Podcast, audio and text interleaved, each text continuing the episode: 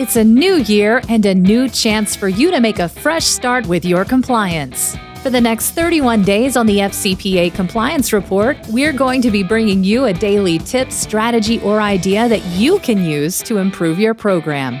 Here's your host, Tom Fox, the Compliance Evangelist. This month's sponsor of 31 Days to a More Effective Compliance program is Affiliated Monitors. Founded in 2004, Affiliated Monitors provides professional, independent integrity monitoring and ethics and compliance assessments nationally and internationally and across almost all industries.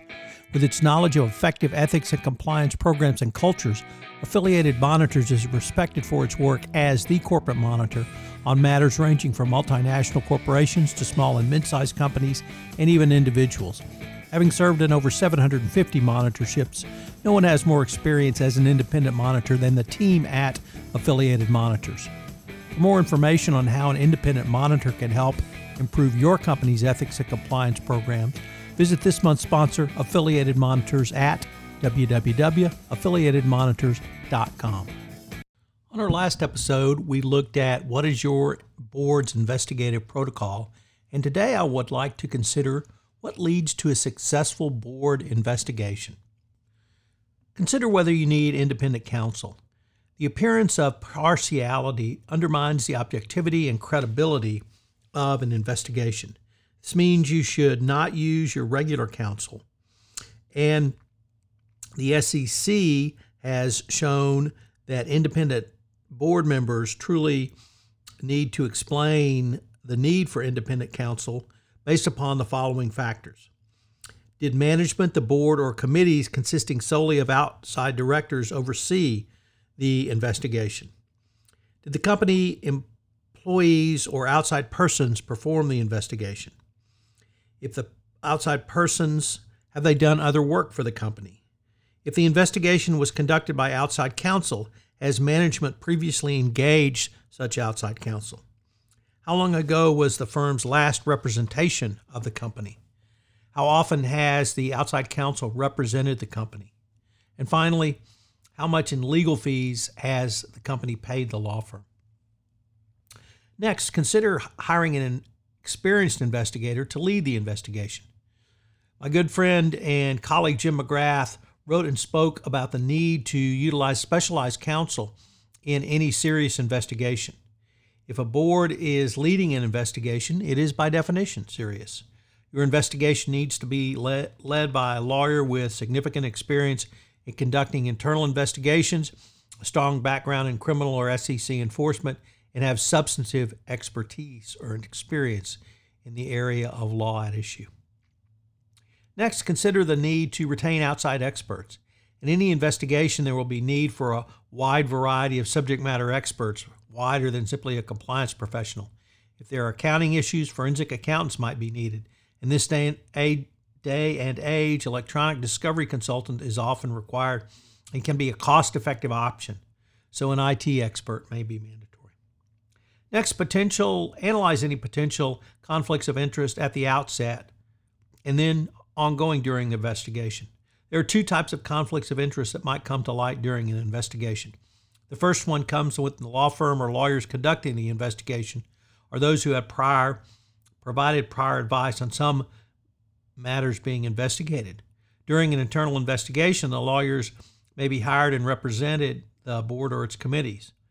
The second occurs when a lawyer or law firm jointly represents the board and employees at, at the company, as regulators have become increasingly concerned about such joint representations. The trickier question is what to do when there is simply a risk that rep- representing one client could limit the lawyer's duties to others. In this situation, joint representations may not be appropriate. Next, carefully evaluate whistleblower allegations. Whistleblowers have become a more important, and taking their allegations seriously is paramount. This does not mean trying to find out who the whistleblower might be to punish them or stifle them even if there are no laws protecting them in the jurisdiction which the whistleblower arose. Remember, they can get hefty bounties under the SEC whistleblower program. Regulators are very wary of boards who don't satisfactorily evaluate a whistleblower's complaint based on the perception of the whistleblower himself as opposed to the substance of the complaint. Next, Request regular updates from outside counsel without limiting the investigation. These types of investigations are long and costly and can easily spin out of control, but trying to manage these costs, a board may be perceived as placing improper limits on the investigation. The goal is to strike the right balance between the cost of the investigation and its thoroughness and credibility. To do so, flexibility is an important ingredient. The scope of what to investigate is not a static one time decision. Every investigation can and should evolve. Next, consider whether an oral report at the conclusion of the investigation is sufficient where there may be instances which, due to the complexity or the nature of the allegations involved, a written report is necessary. There may be times when an oral report can be delivered to a board and is better than a written report, may be easier to follow and appear at the logical conclusion of an investigation. By keeping in mind these issues, the board will be better prepared for the investigation and readily able to exercise good judgment. A well conducted investigation by the board may spare the company further disruption and costs associated with follow on le- investigations by the regulators, and at the very least, minimize the company's exposure. So, what are today's three key takeaways? Well, the conflict of interest is a clear one that needs to be dealt with early. Uh, the, many boards will want to bring in, and senior management even will want to bring in regular company counsel for ease and speed. Never forget the example of Enron, who brought in Vinson and Elkins to investigate the work that Vinson and Elkins had done for Enron. Uh, how did that work out? It was pretty clear what the answer would be. Number two, carefully evaluate all whistleblower allegations and reject retaliation. It used to be that the evaluation of allegations was more critical, but moving forward, uh, it's at least equal and perhaps even more critical to reject retaliation. So every company must be cognizant of that. And number three, consider receiving oral reports on an ongoing basis and one lengthy oral report at the end.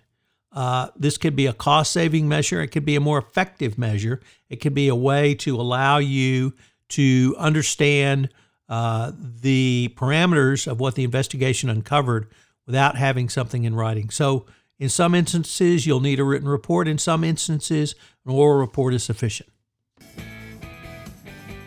Thank you for listening to this episode of 31 Days to a More Effective Compliance Program, where in the month of August, we're going to take a look at the role of the Board of Directors in a best practices compliance program. Once again, thanks to our sponsor, Affiliated Monitors, for sponsoring this month's series. This production of 31 Days to a More Effective Compliance Program is a special production of the Compliance Podcast Network. I hope you will join me again tomorrow.